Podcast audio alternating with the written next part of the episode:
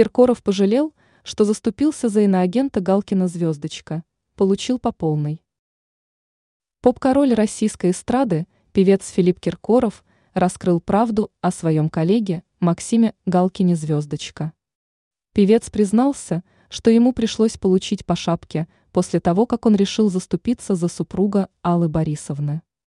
О непростых для себя временах Киркоров вспомнил и рассказал в интервью на YouTube-канале адвоката Александра Добровинского.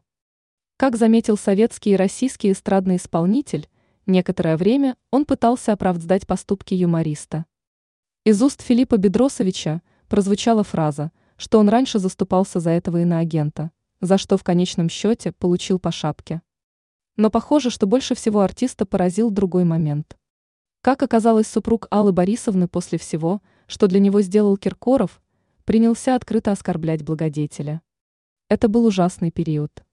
И от Максима такой подлости я не ждал, вспоминает непростые времена поп-король российской эстрады.